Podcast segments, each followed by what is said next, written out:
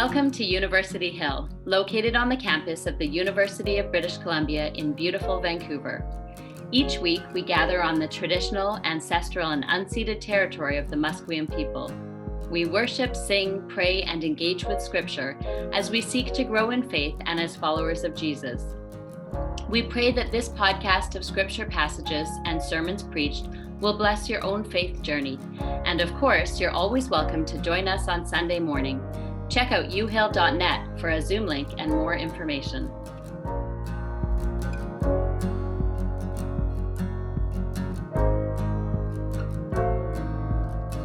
And now a reading from Isaiah chapter 58, verses 9 to 14. Then you will call, and the Lord will answer.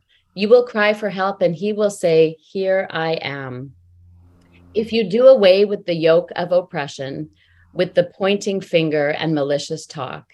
And if you spend yourselves in behalf of the hungry and satisfy the needs of the oppressed, then your light will rise in the darkness, and your night will become like noonday.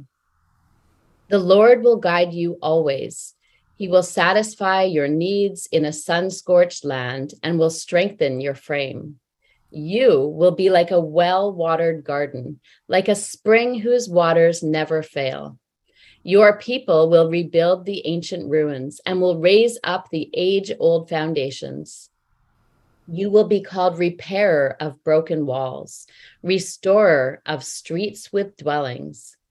If you keep your feet from breaking the Sabbath and from doing as you please on my holy day, if you call the Sabbath a delight and the Lord's holy day honorable, and if you honor it by not going your own way and not doing as you please or speaking idle words, then you will find your joy in the Lord. And I will cause you to ride in triumph on the heights of the land and to feast on the inheritance of your father Jacob. For the mouth of the Lord has spoken. This is the word of the Lord. Uh, let's pray together. Uh, Lord, thank you for the gift of this day and for the gift of your word and the chance to gather under it. Uh, we pray that it would be for us a shelter, that you would help us to hear your word well so that we might know you better and make you better known. Uh, we pray that the words of my mouth and the meditations of our hearts and minds would be acceptable in your sight. And we pray in the name of Jesus, our rock and our Redeemer. Amen. So, for the past few weeks, we've been uh, hanging out in the company of the prophet Isaiah. And Isaiah looms large in both Christian and Jewish imagination. His is the voice that's kind of perpetually calling out in the wilderness, crying out for God's people to come away from the seductions of the world around them, whatever that happens to be, whatever distracts us from God and God's ways, and back into the divine relationship for which we are made. You know, Jesus quoted the prophet Isaiah more than any other prophet. Uh, when he needed a way to explain what he's up to, he borrowed from Isaiah. And when the early church began to try to figure out what Jesus' life, death, and resurrection meant, and now his reign, as often as not, they turned to Isaiah. Which makes sense because all throughout the book, there's this kind of uh, tension between how things are and how they will be. Between the way that God's people behave in the world and how God actually wants them to live and move and have their being. At every step along the way, we're reminded that the way to which God calls God's people is at once urgent and beautiful. Its intensity and its perfect freedom. It is serious joy. And Isaiah is wide eyed about the ways of the world. He knows what a mess things can be. But the eyes of his heart, his holy imagination, is trained on the promises of the God who is determined to make all things new. The God who chose a ragtag bunch of slaves to be people who live strangely in this world, whose life will point to a gorgeous possibility of life for all. Now, biblically speaking, the whole point of Israel is to be a light to the nations, a kind of homing beacon to draw every blessed thing into the promise and hope of God. And we know that they didn't always live into that vocation. I think it's one of the marvelous things about Scripture is that honesty. And we see the consequences of it in Isaiah.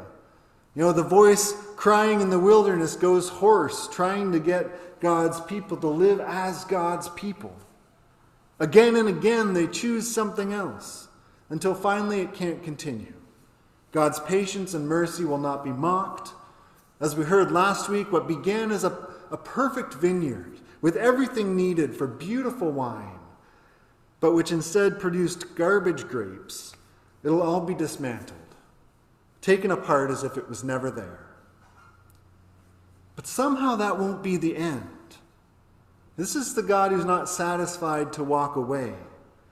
This is the God who is relentless in the pursuit of holiness, beauty, glorious wine for which all the earth is made. This is the God who refuses to be anything less than the God of hope. Isaiah knows that this is the one who can make beauty out of chaos. The prophet knows that the God whose word flows through him is the one who has time and time again done more than seemed possible. Right? This is the God of Abraham, Isaac, and Jacob, the God who makes promises and keeps them. this is uh, the God of manna in the desert and water from a rock. This is the God who will split the seas open to set his people free from destruction. The God who sets slaves free for a new possibility, the sake of another way. So, you know, even as the prophet rants and raves about the people's failure to live in that freedom, the love and justice and righteousness that God has called them to, he's also relentless in reminding who the people who and how God is. That they are called by the one uh, who is determined to redeem and restore and to make this people holy and this world whole. Destruction will not be the end. Death will not get the last word. Sin will not last, but God's mercy and God's grace, God's fierce love for this world will have its way. And we see that not just in Isaiah's words, but in the structure of the whole book. Scholars will tell us that there are actually three Isaiahs, which means possibly multiple writers, which was not a problem in the ancient world. It was not unusual for people to write uh, in the name and tradition of someone else as a sign of respect. But if there are different writers, we have Isaiah of Jerusalem in the first part of the book, who pleads with the people to change their ways. Then we have Isaiah of the exile in Babylon, who continues to bring God's word even when it seems like God is done with these people and their punishment will be total. And then we have Isaiah of the return in the last part of the book, a, a fresh possibility. There's lots to be said. There are big books to be uh, read about the interesting textual things in book of Isaiah. But for today, what I'm most interested in is that this passage that we heard is part of third Isaiah. this is part of the last part. This is the word for the reset. And I think it's worth noting that even in the reset, all is not perfect. Right? There's a lot of ifs and thens in this passage. If this, then that, which tells us that things are not yet the way they're meant to be. But somehow I feel like the, the ifs take a back seat to the thens here. Right? The present reality is outshone by the promised one. So all is not perfect, but the people have returned from exile, and now they're trying to figure out what it means to really live in the light of God's promises, to grab hold of the hope for which they are made, that is theirs, to show the world something of what it'll look like when God gets what God wants, to have a glimpse of what God longs for all things. And this is what Isaiah says it'll look like. If you're at home and you have a Bible, you may want to follow along. If you're here, we don't have Bibles because they're all in the chapel. But you can look it up on your phone if you want. Isaiah 58, 9 to 14. uh, here's what Isaiah says it'll look like. Says it'll be a community where yokes are removed. In other words, burdens. People are set free from the things that bind and control them addictions and fears, pride and arrogance, greed and shame. It'll be a place where one person does not lord power over another, but we all arrive in mutuality, siblings of our divine parent. It'll be a community that ceases to point the finger. I, I, don't honestly know what that means, uh, but I think it's kind of evocative, isn't it? Like, when do we resort to finger pointing? When we're trying to deflect from our own guilt? Like, I may not be perfect, but thank God I'm not like those people over there. Or when we're trying to uh, shame others or show others the door. when we're nitpicking and petty. I think that's when we point the finger, right? It'll be a community where all evil speech ceases, speech that tears down instead of builds up. Gossip and slander and harsh words, thoughtless and unkind words. If God creates with a holy word, then what is unholy, what is evil speech, is whatever destroys. There will be no more of that. It'll be a place where the hungry are fed. And not just from the leftover scraps. In in the translation that I usually use, it says, if you offer your food to the hungry, like the good stuff, not just the stuff at the back of the pantry, but the good stuff, even stuff you'd rather not share. This will be a community of unexpected generosity, Isaiah says. It'll be a space where the needs of the afflicted are tended to, not a place where the powerful are placated, but a place where the desperate take priority, where suffering is alleviated and wounds are bound up and chains are shattered and tears wipe away. Then we get a glimpse of the kingdom of God. That's what it means to be a light to the nations. Then your light shall rise in the darkness, your gloom will be like the noonday. Isn't that good? That's what it looks like to join God in the work of creating and redeeming, of forgiving and healing, bringing life where there was not life.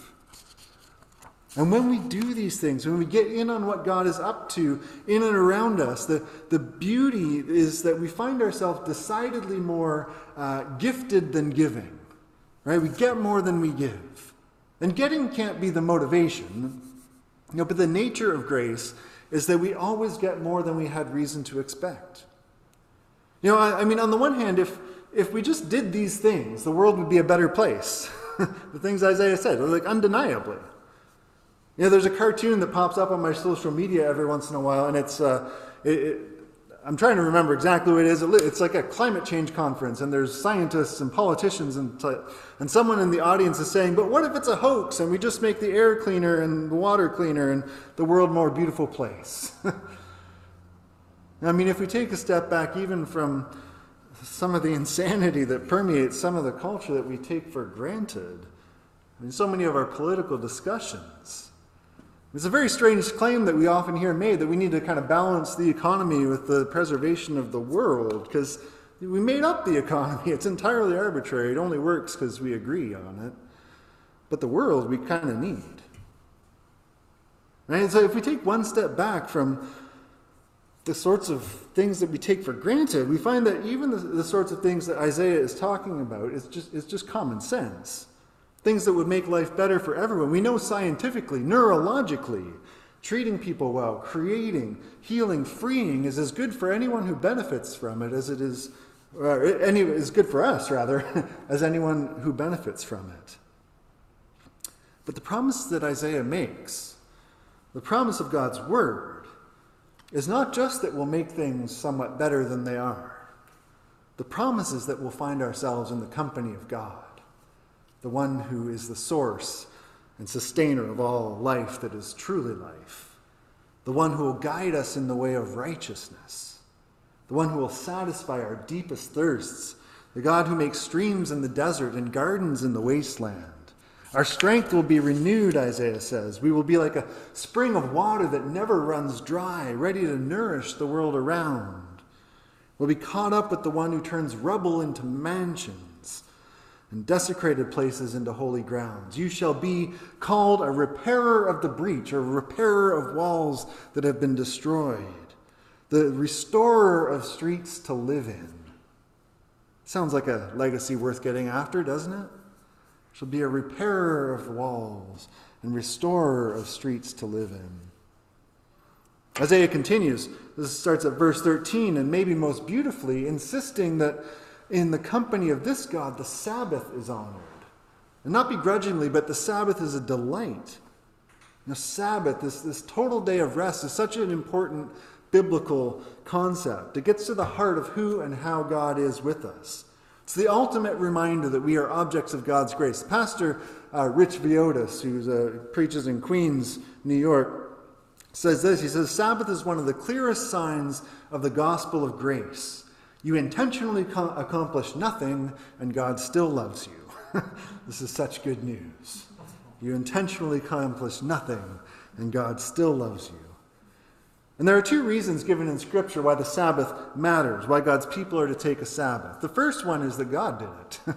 right? In Genesis, we hear that God worked for six days, creating, making the heavens and earth and everything in them, and then God rested on the seventh day.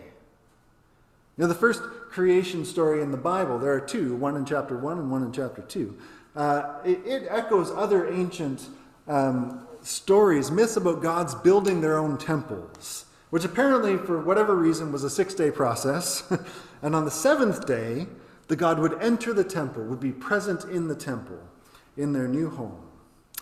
And the structure of Israel's story is a, is a way of insisting that all of creation is God's temple.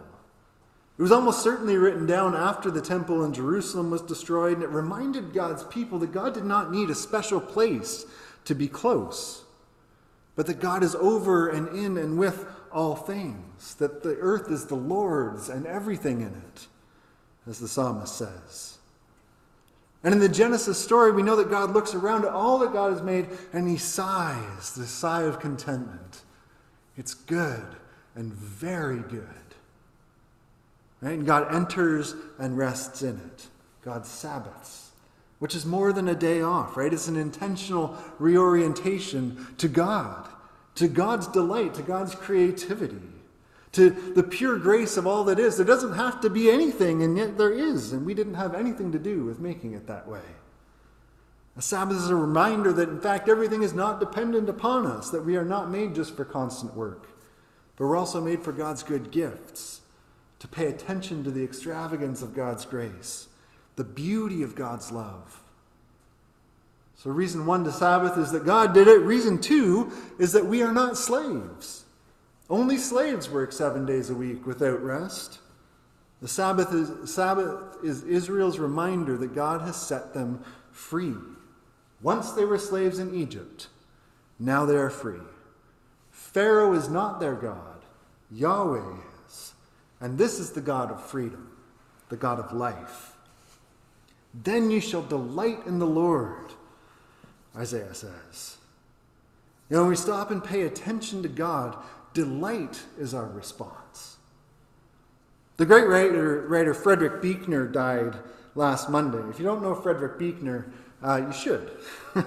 um, he's a marvelous thinker and writer, uh, often challenging and often inspiring. But because he died, it means that quotes of his are popping up everywhere uh, on my computer, um, which is great. but this particular word from Isaiah reminds me of this quote from Frederick Buechner. He says this The final secret, I think, is this that the words, You shall love the Lord your God, become less a command than a promise. The final secret, I think, is this that the words, You shall love the Lord your God, become less a command than a promise. We are made for the heart of, or for the love at the heart of the universe. We're made to receive it, to return it, to share it with the world around. Sabbath reminds us of that like nothing else. And a big challenge, I have to say, for the church is that Sabbath in our culture has become a privilege. Right? The working poor often can't afford a Sabbath. Now, for instance, the single parent working multiple jobs cannot be made to feel guilty for doing what they need to do to provide for their family. But Isaiah would suggest that God's people are guilty if they prop up a system that denies others rest and delight for which they are made. And the Sabbath is not just about getting what's ours or the time off we deserve, it's about seeking God's justice, honoring God's image in every person. And there are lots of opinions about whether or not, and if so, how Christians ought to observe the Sabbath. But as people grafted into God's people, not through the law which commands the Sabbath, but by the grace of Christ, the one through whom we know that God will get what God wants, whose life, death, resurrection, and reign are the sure and certain promise that what Isaiah is on about is actually true. As people caught up in that truth, I think the heart of Sabbath should beat strong among us. And if we're truly joining God in what God is doing, we will claim our own freedom and create the conditions of freedom for others. If we are truly going to join in on God's determination to make all things new, we need time spent delighting in God's grace, delighting in the world around, in the people and the places that make up all the details of these wild and precious lives of ours.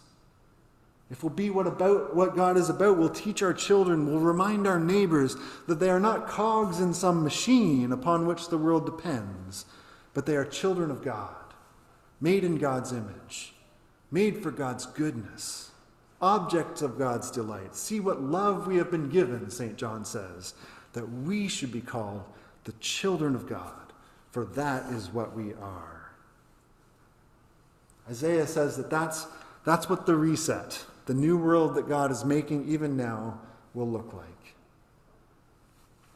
To me, I don't know about to you, but September always feels like a reset, like another chance.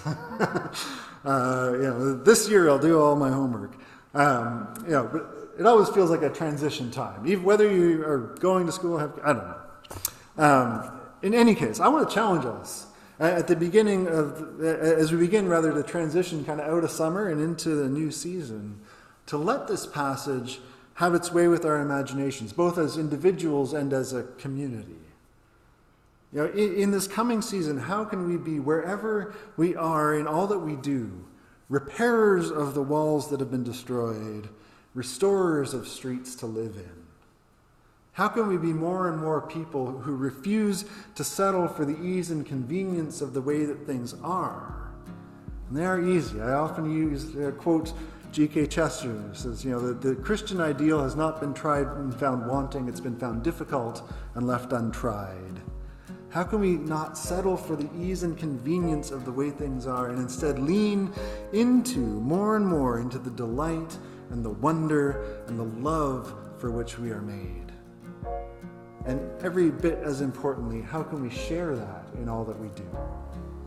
Like, where is God calling you or us to turn from one way for the sake of another? Where is God inviting you to lean in and drink deeply. Let your deepest thirsts be satisfied. May God give us grace and guts. Amen.